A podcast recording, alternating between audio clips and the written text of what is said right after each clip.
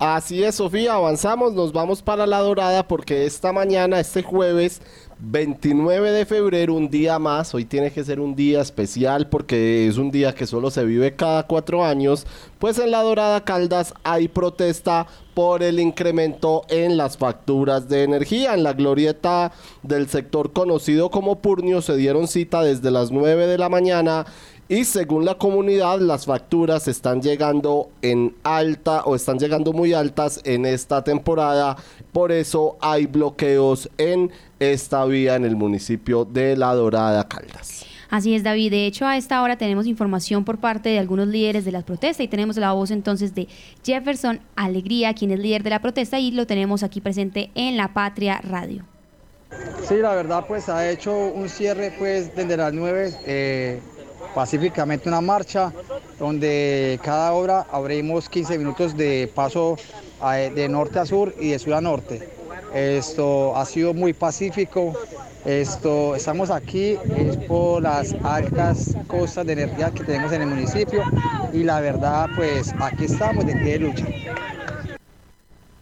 Eh, pues la CHE o EPM dice que es porque escasez de agua, eh, prácticamente eh, dicen que ahorremos energía.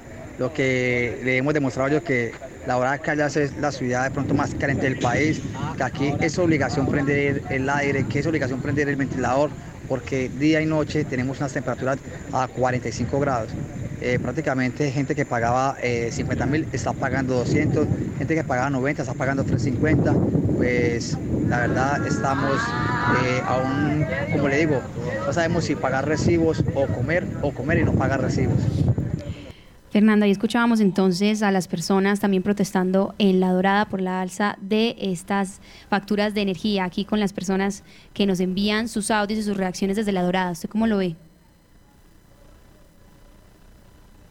Fernando se nos... Esto, aquí estoy. Esto, no, no, está Complicado el asunto, han subido mucho las tarifas, las explicaciones pues las han dado, tiene que ver con los congelamientos de tarifas que hubo en la época de la pandemia, pero pues es que siempre es el, con el dinero del mister que las empresas públicas terminan resolviendo sus situaciones. Yo creo que esto podría pensarse de otra manera. Igual, ya el gerente de la CHEC, don Santiago Villegas, eh, anunció visita para el martes eh, al Consejo de la Dorada, va a atender la invitación que le hizo el Consejo y bueno, eso es importante que, que se tenga un ejecutivo que dé la cara sobre, sobre estos temas, pero no es un tema de la dorada, es un tema nacional y regional. Inclusive aquí, sostienen los de la CHEC, habría que hacer el trabajo para comparar precios kilovatio en el tiempo, que aquí el golpe ha sido un poco inferior que en otras regiones del país.